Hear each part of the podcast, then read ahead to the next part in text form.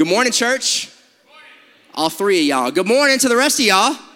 There we go. That's what I'm talking about. My name's John. I'm one of the pastors here. We're in the midst of a series called Who We Are. Turn to your neighbor and say, Who We Are.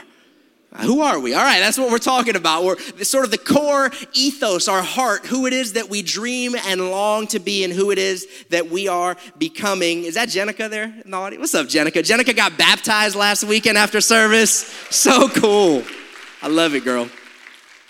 It's amazing. Last week we talked about what does the Bible have to say about justice. We looked at the passage from Micah six eight where God says, here's what I require of you. By the way, if you've ever wondered or asked the question, God, what do you want from me? Anybody ever, ever been there online, ever been there? Micah six eight tells us, God says, here's what I require of you, to do justice, to love mercy, and to walk humbly with your God. If you missed it, I encourage you to check it out on our YouTube or podcast. Search Greenhouse South Florida. You can find it there. This week, I want to talk about the nature and composition of God's family. This week, I want to talk about diversity. So if you stand to your feet, and while you do, if you want to look around the room and get a beautiful little picture right here, a little taste of heaven, every tribe, tongue, nation, and language, this morning, I want to talk about diversity. We'll be in Revelation chapter seven. If you don't have a Bible, we got you covered. Sky Bible on the screen for your viewing enjoyment. Are y'all ready? Yes. All right. This is going to be good, I believe, and hope, and pray. Verse nine, after this, this is John the Revelator. He is writing this vision he sees of heaven. Remember, Jesus taught us to pray on earth as it is in heaven. And so if we want an accurate sense of what we should be working toward on earth, we need to fix our gaze on. Okay, so this is a picture of heaven. After this, I looked, and there before me was a great multitude that no one could count, from every nation, tribe, people, and language, standing before the throne and in front of the Lamb. The Lamb is Jesus. It's one of his many names. They were wearing white robes and were holding palm branches in their hands, and they cried out in a loud voice, "Salvation belongs to our God who sits on the throne and to the Lamb." And all the angels were standing around the throne, and the elders and the four living creatures fell down on their faces before the throne and worshiped God. This is, I believe, the verse that Malik read at the very beginning. Amen. Praise and glory and wisdom and thanks and honor and power and strength be to our God forever and ever. Amen. Let's pray. Jesus, we love you. It's not just a song, we mean it. And so because we love you, we want to participate in what you're doing. And you told us your desire is that things would be on earth as they are in heaven. And so relation to this topic, would you speak to our hearts and give us your vision? In Jesus' name, all God's people said, give your neighbor a high five. You can find your seat. Tell him, get ready.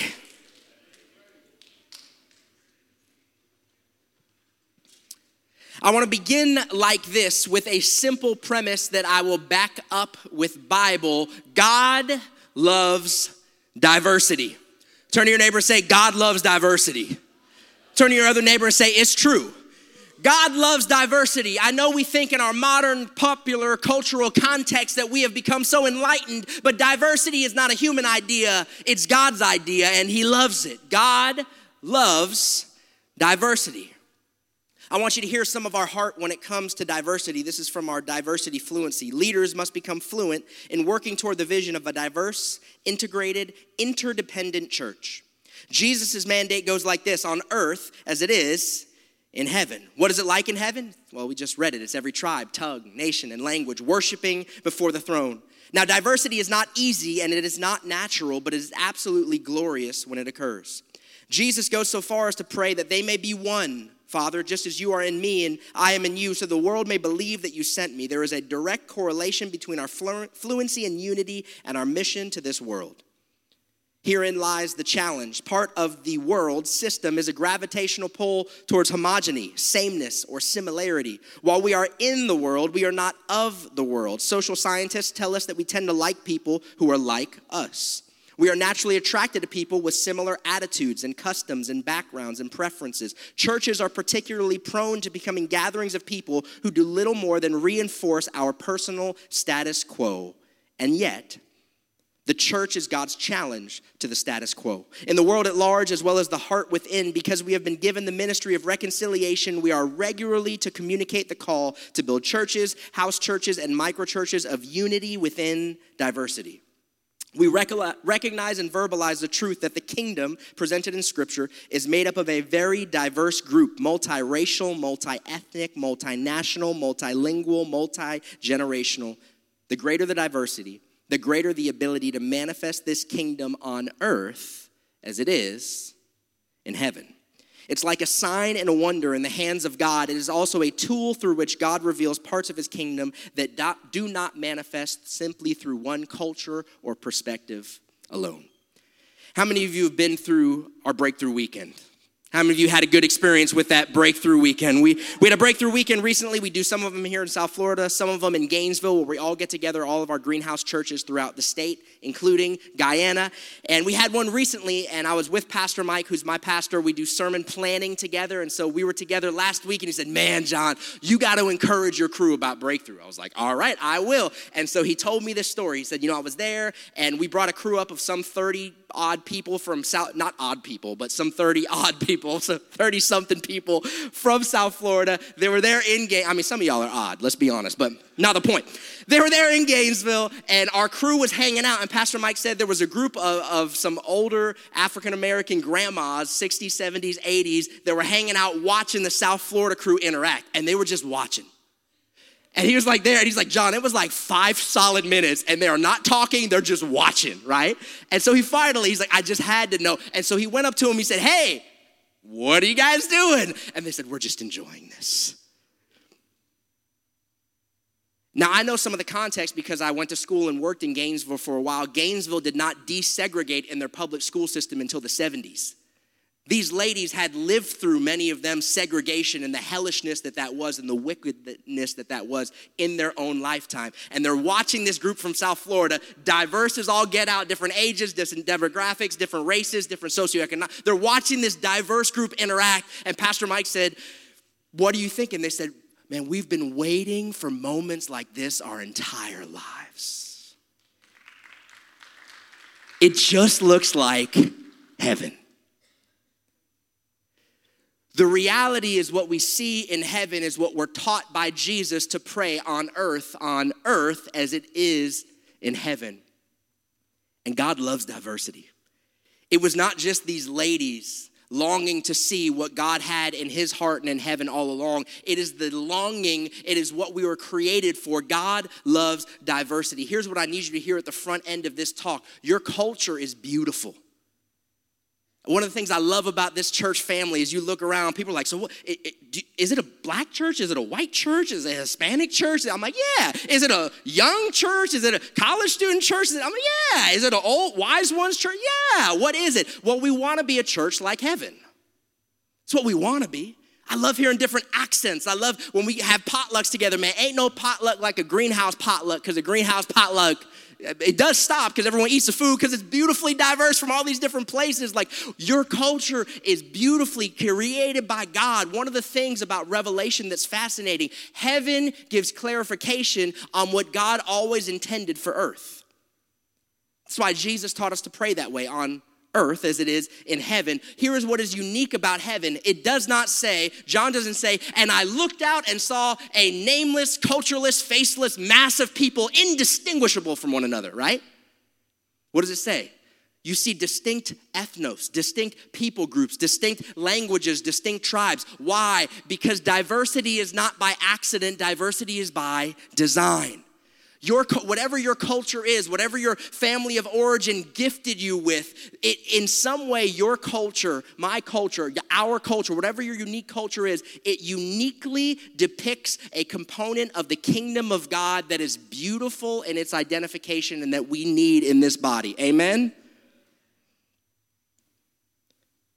Much of the modern world is is catching up to this idea of the beauty and potency of diversity, but it was not our modernity's enlightened approach. This is God's idea. Are we clear here? Like, culture does not have a trademark on diversity. God was talking diversity long before, and he will be continuing it for eternity. Here's what I could not get past this week. Why are we so bad at it? We live in a culture in the midst of the modern age in which we love and appreciate and venerate and dialogue about. And by and large, the cultural opinion is one that I have just articulated to you. I have not said anything unique to what's happening in the general modern culture and populace. And yet, with this overarching general approach, there's still racism and there's still hatred and there's still all of these realities. But by and large, especially as you look into the future of generational demographics, we're, the trend is, man, we love diversity, so why are we so bad at it in implementation? We don't have to look very far. Like, look to the last election cycle. God have mercy. And the race wars and the politics wars and the hatred and the vitriol that spills out of our hearts. Why is there such a significant disconnect between what we all say we like, diversity, that's awesome, yeah, and what we're actually able to do in real life? Are you guys tracking with me? Why do we say we like this so much and yet we're so bad at it? And there's a reason, obviously. Kind of lay my cards on the table. I'll tell you what I think it is. I think just like in our topic last week when it comes to justice, if you remove God from the conversation, you miss the heart of the matter and never hit the target. Here's what I mean by that. In our modern culture, diversity has become the end. Culture has become the end. Diversity is the thing venerated. Diversity is the thing worshiped. Diversity, if we're not careful, has become the end, the idol. It follows the propensity of all of humanity where we take good things that God intended for our good, like sex, like parenting, like children, like diversity, and we make them ultimate things that we worship. We miss the potency and the beauty of what God intended. When we take a good thing, like diversity, and we make it an ultimate thing, something we worship and venerate as an end, we lose the beauty that God intended. Here's my premise, and I'm going to unpack this with us together. We struggle with diversity in such a significant way because diversity is not about the glory of people. It's about the glory of God. I think one of the reasons we struggle in such a significant way in our modern world is because diversity is not about the glory of people. It's fundamentally about the glory of God. Now, Pastor John, what do you say? I thought you said diversity is awesome. Oh, it is. It's amazing. God loves it. He created it. It's incredible. But it is fundamentally about something much greater. See, Revelation seven is often the passage that we reference, that we've used to have this conversation with our church family, who, by the way, deeply longs, desires, and are actively pursuing a diversely integrated and interdependent community of faith. But Revelation chapter seven only makes sense in the context of Revelation chapter five, which means we need to look at what's happening there.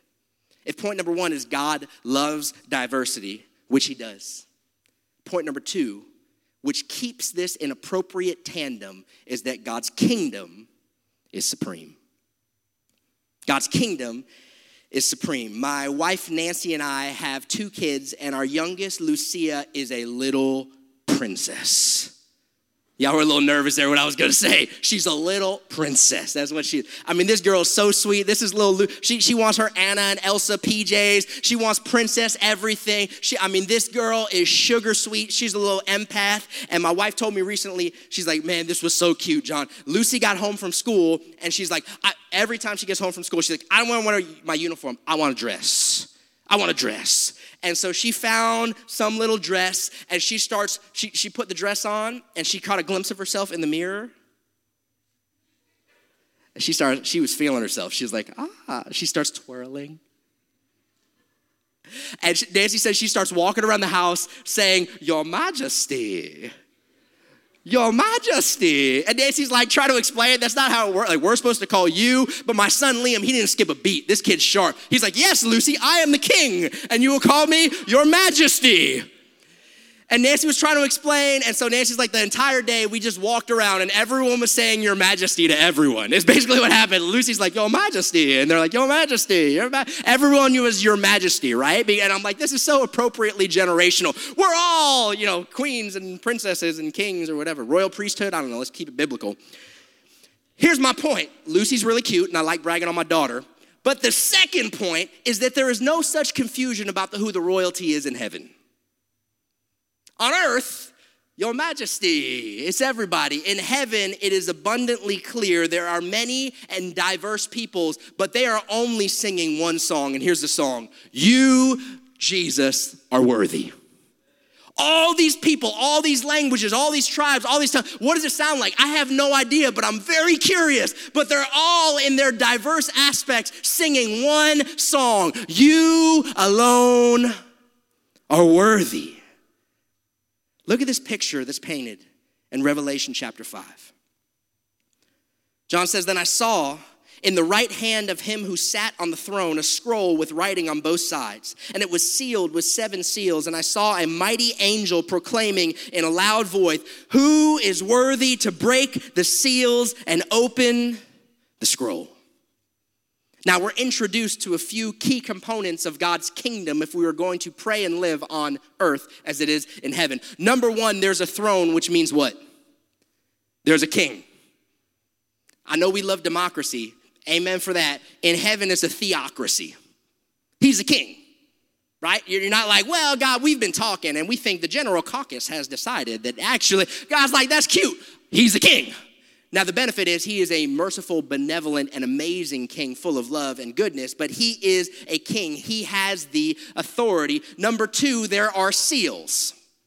Not like, like, ancient documentation seals. They are sealed up in documentation. There are these hidden things. There are these things that humans do not have access to, but there are these mysteries that we're longing to know, and apparently no human being is worthy or able to open these seals and access these scrolls, which means we're told by heaven that we need something outside of ourselves to accomplish what we long for and to be who we desire to be. Are you tracking with me? We are quite literally, there is no one worthy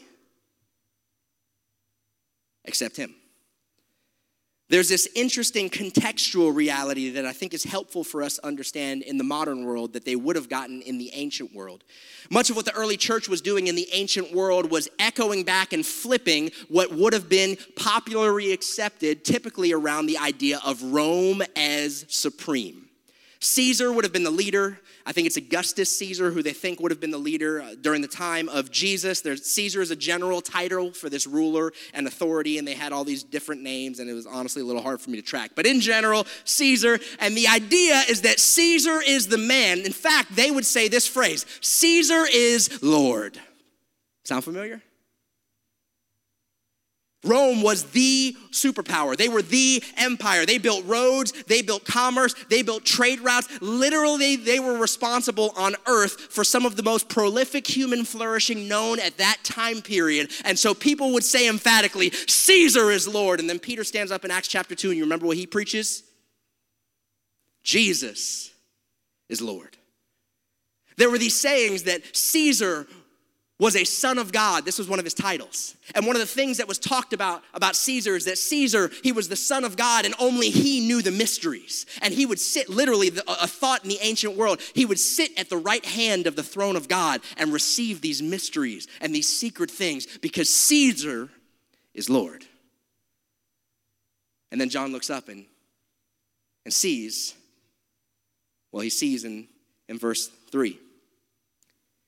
He said, who is worthy to open the seals and break the scroll? Verse two, but no one in heaven or on earth or under the earth could open the scroll or even look inside of it. Verse four, then I wept and wept because no one was found who was worthy to open the scroll or look inside. Then one of the elders said to me, do not weep. See, the Lion of the tribe of Judah, the Root of David. You're like, is he talking about Jesus? He is. He has triumphed. He is able to open the scroll and its seven seals. Whatever is inside of these scrolls, and there's all sorts of debate because we fundamentally don't know. I mean, I literally, you scared through, there's like twenty-one crazy smart theological camps of people. Like, well, it could be this and it could be that. We don't know. Angel's laughing because he's like, man, he's a Bible guy. He's like, I don't even know. But here's what is emphatically clear. No one on earth is worthy to access this information except for one. And his name is Jesus. Whatever is inside of these scrolls, it is the answer to the human dilemma, but there is no earth figure that is worthy, but Jesus can. And I need us to understand that the whole context of Revelation chapter seven, beautiful heavenly diversity, is all about Revelation chapter five, worship of the one who is worthy. Because diversity is not fundamentally about the glory of people, it's about the glory of God. You're like, John, what, what do you mean by that? What I mean by that is what's fundamentally at stake at the end of it all is the glory of God. What I mean by that is that there's part of God's kingdom that is only revealed when every tribe, tongue, nation, and language get together worshiping the Lamb, worshiping the King, because the King is King over all the earth. Many peoples, diverse peoples, diverse languages, all singing one song, "You are worthy. You are worthy." Matter of fact, why don't we just say that back to him right now all together. Jesus, you are worthy. Why does our modern world struggle so much with implementation, although we like the idea in theory? Because I'm convinced we've removed God. We've removed God. See, if you're going to accomplish a true unity within diversity, you need a common point of alignment. This is the failing point of our modern approach. Anybody know what this thing is up here? Y'all are good. Wow. This is a tuning fork. Some of you musicians in here. This is a tuning fork. What this is used for in some instrumentation, I believe this might be a violin tuning fork, is if, if you know anything about music, if you want to play something that sounds good, you need to be in tune, all right? That one was for free. You can take that home with you. You learned something in church today. You're welcome. But the problem is, if you only tune to yourself, let's say I had a guitar and, and I tune the guitar and I get it right within itself, that might sound okay, but once I try to move beyond myself and play with other instruments, what happens? Chaos. Why? Because you need a common point. You need a common frame of reference. You need a common standard. You need a common thing that these diverse voices and instrumentations are looking for in order to find a beautiful and harmonious sound of unity within diversity. So you get one of these bad boys, ding, you tap it on something, you put it on your hand, and it puts out A four forty, and now everybody can tune to the perfect tune, and you can all be on the same page, even with diverse instrumentation and voices. You can have a beautiful sounding orchestra. Are you tracking with the principle here? In all of heaven, you have all these, tri- I mean, he says it immeasurable. You ever been in a large crowd and it's multiple languages present? You ever been there before? Like, it's called customs. It's chaos sometimes. People don't understand. People are trying to figure out. Stay in line. Blah, blah. This, this. I mean, figure out. These are human beings that are now in their, you know, what resurrected bodies or whatever. But factor this in, you get an immeasurable amount of people. He said, I saw a crowd so big that no one could count. Huge crowd, all these different places, all these different cultures, all these different languages, and they are in lockstep unity. How in the world? Not because they are that great, but because he is that amazing. They're so fixated on Jesus that they're just singing one song. He alone is worthy. And I'm convinced, church, if we ever, this is a, a continuation of the conversation that we have had together. If we ever want to get to a point of true alignment and unity, especially if we want on earth as it is in heaven diversity, then we have to do on earth as it is in, and here's what heaven looks like. Every tribe, tongue, nation, and language. We need your unique cultural contribution and perspective at the table. It is imperative. We need it. It is so important. It is so valued. It is crucial to us becoming who God has called us to be, that you fully bring who you are, and yet we need that in alignment and unity as our hearts say, holy, holy, holy is, is he. Diversity, I'm telling you, it, it's not... It's not about the glory of people. It's about the glory of God. And if we switch those things around and make this good, beautiful gift that is diversity something that we worship as an end unto itself, it gets warped and twisted. And we miss the potency of what God always intended.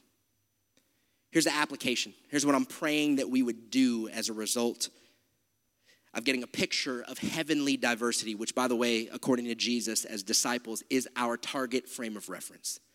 I'm praying that in the uniqueness of our cultural perspectives and tribes and traditions and languages, we would set our hearts on giving the glory to him. That we'd give the glory to him. Verse eleven, John continues, he says, "Then I looked and heard the voice of many angels, numbering thousands upon thousands, and ten thousand times ten thousand. Somebody want to do the math there? It's a whole lot. They encircled the throne and the living creatures and the elders, and in a loud voice they sang, 'Worthy is the Lamb who was slain to receive power and wealth and wisdom and honor and strength and glory and praise.' Then I heard every creature in heaven and on earth and under the earth and on the sea," everybody, it's like the Little Mermaid in heaven, "and all of them singing, 'To him who sits on the throne,'" Sebastian, eat your heart out, "to him who sits on the throne and to the Lamb be praise and glory and honor and power forever and ever." How, how in the world do we do this?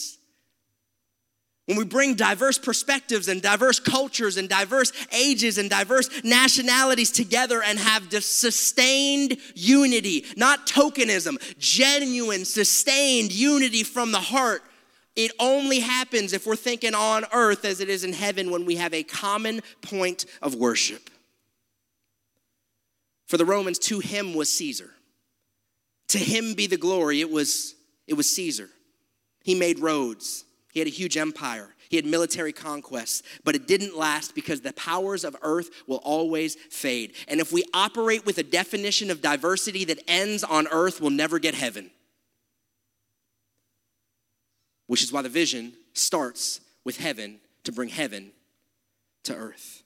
For the early followers of Jesus, the "to him be glory," it was Jesus. He was the one worthy. He was the one who could open the scrolls. Here's my question for you. What is the Caesar in your life? I know we're in church and the right answer is to be like, "Oh, it's God, obviously," but, but I mean, think about it for a moment. If it helps you, close your eyes. What is the thing that you are tempted to give ultimate devotion, time, energy, sacrifice, and resources to? What is the supreme that your life revolves around? Is it relationships? Is it sex? Is it money? Is it your kids? Is it your culture? Is it your tribe? You can look up at me. It's important to note in the conversation of heavenly diversity on earth as it is in heaven that there are real evils in our world today. There is an evil known as white supremacy, and that is from hell, and that is wicked, and that is wrong, and that is evil. But there are other supremacies that are equally destructive, if not on the surface, deeper down. There's also such a thing as child supremacy and money supremacy and Hispanic supremacy and black supremacy and Haitian supremacy. The point of Revelation is not that one culture reigns supreme over the other. It's that Jesus, the King, reigns supreme, and every single one of our unique cultures expresses a virtue of God's kingdom that is so beautiful that it leads us to a point of worship.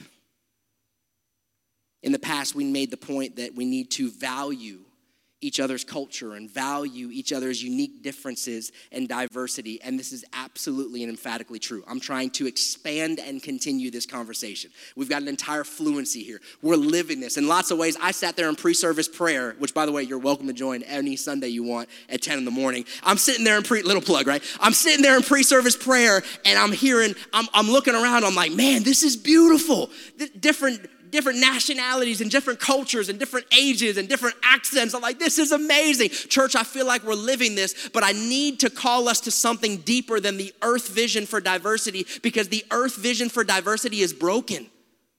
Is that Preston? What's up, Preston? Love you, man. Sorry, got distracted. If we simply operate off the earth's operating definition, we will end up perpetually frustrated thinking that people are the problem, but people are not the problem. I mean, they're always the problem, but our approach is fundamentally the problem. This is, God loves, we, we all should deeply value, honor, celebrate, appreciate one another's unique cultural contributions as they highlight aspects of God's kingdom. Are you guys tracking with me there? This is like yes and amen, emphatic. Here's the problem. If all you do is do that, here's what it looks like. You get one cultural group saying, well, you need to honor me. And then the other one says, no, you need to honor me. And the other one says, well, no, you need to honor me. And then the other one says, well, you, and now you're all of a sudden in this weird, awkward honor fest because all you've done is focus on earth, whereas if instead you said each unique cultural contribution is supposed to point to an aspect of God's kingdom, but it's all supposed to help us get our focus on him. He's the focal point. To him be the glory and the honor. There's secondhand reflective glory of diverse cultures, and that's what it is. It's reflecting God's kingdom. No one culture has it all. But he alone is worthy of ultimate glory and worship. You're like, John, what's your point? Here's my point. Our only hope to see on earth as it is in heaven, diversity, is that Jesus is the supreme. Jesus is the Lord. Jesus is the King. Because diversity is not about the glory of people. It's about reflecting the glory of God. Why doesn't this happen more? Because it's not what any of our cultures want to hear.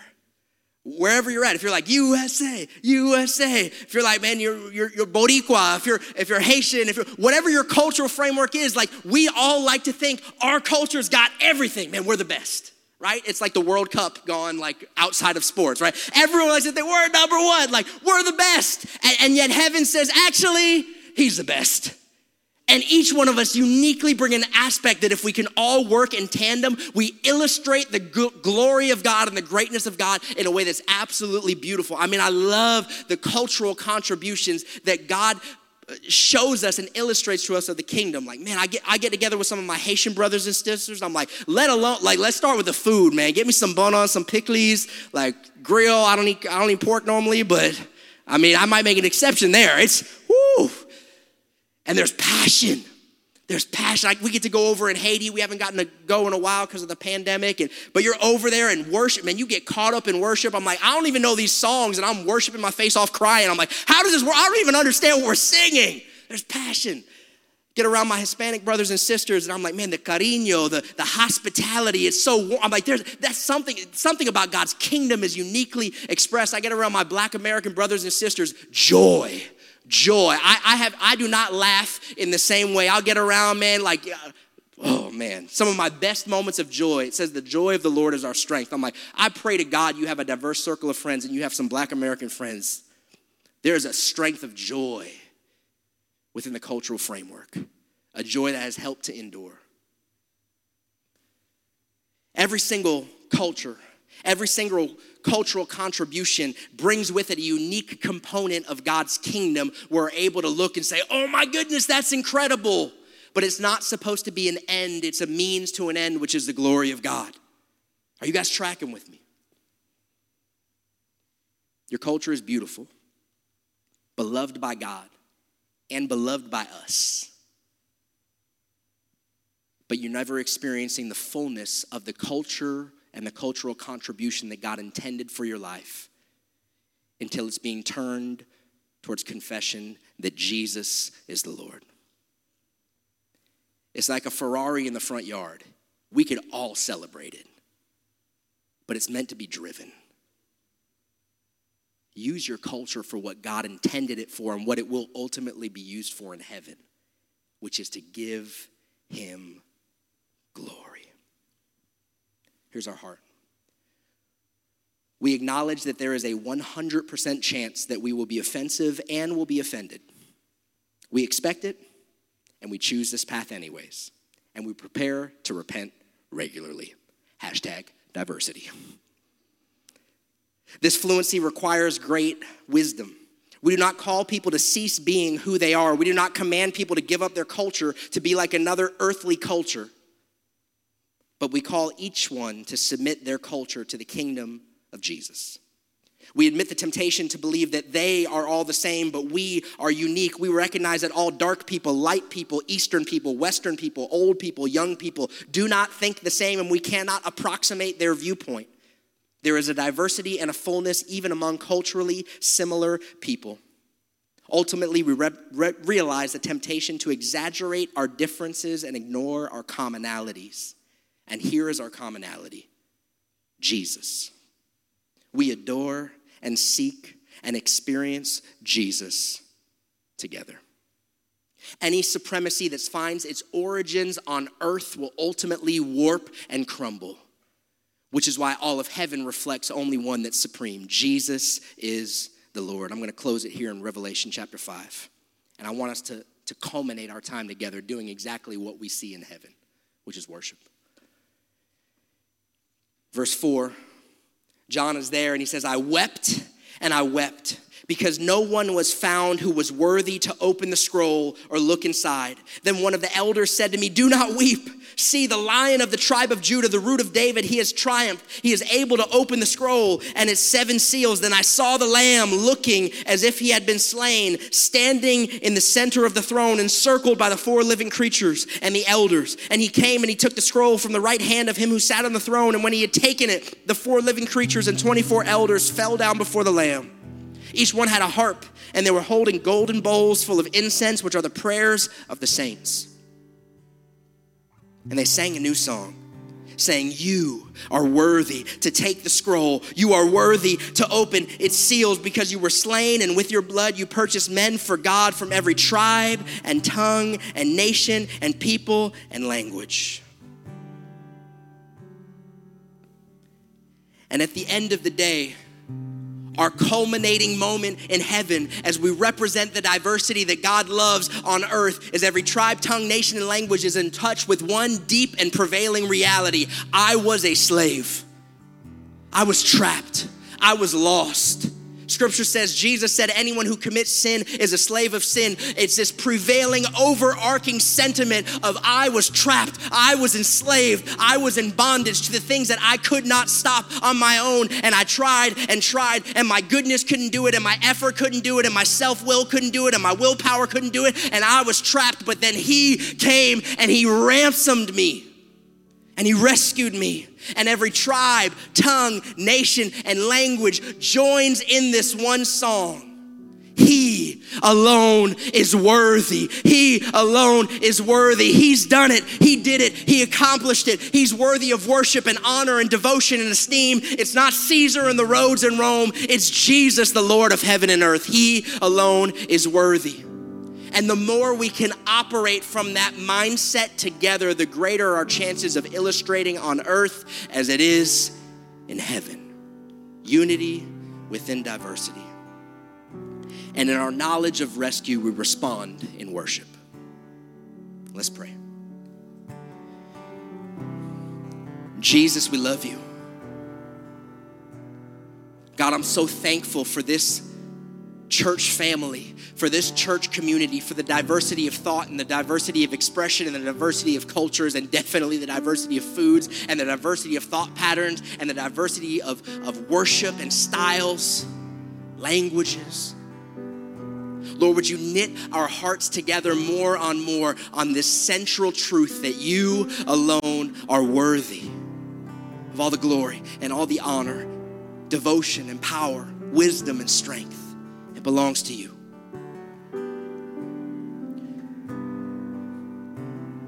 We're going to culminate our time together in worship today. And here's what I'd love for us to do. Some of us need to agree with God. God loves diversity.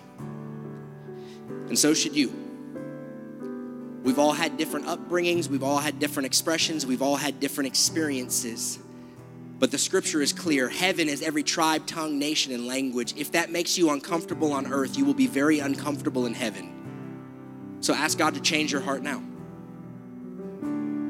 Ask him for his heart, for diverse peoples.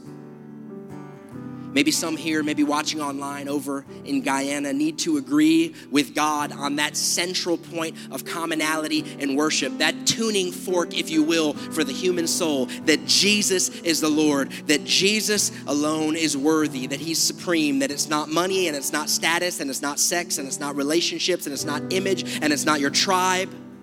It's him. He is the first and everything else comes second. I want to give an opportunity for all of us to repent. And what that Bible word means, it's not so scary. It's actually a beautiful invitation. It means to change your mind. It's a change of mind. It's a change of heart. It ultimately precipitates a change of action eventually. But it's saying, Jesus, you're smart. I agree with you. And I want us to join all of heaven in adoration and worship. You can stand to your feet. And I'd love for us to sing this out from our hearts. If it would help you to break away and to be in a focused posture, you're welcome to come to the front at the altar and bow your knee. It says that at the end, every knee is going to bow, every tongue will confess Jesus is the Lord. We're not waiting until then. If you want to come forward and, and worship up, up front here and bow your knee, you're welcome to do so. But I want us belting out from the heart praises to God as the one worthy.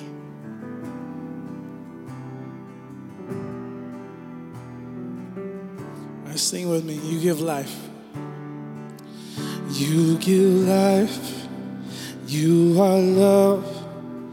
You bring light to the darkness. You give hope. You restore every heart that is broken. Great are you. Great are you, Lord. It's your breath. Sing it. It's your breath in our lungs. So we pour out our praise. Pour out our praise. It's your breath in our lungs. So we pour out our praise. We pour out our praise. It's your breath. Arms. So we pour out our praise, pour out our praise, it's your breath in our arms, Lord. So we pour out our praise to you only. And great are you, Lord. Let's sing it to him. Great are you, Lord. Great are you, Lord. Jesus, you alone are worthy.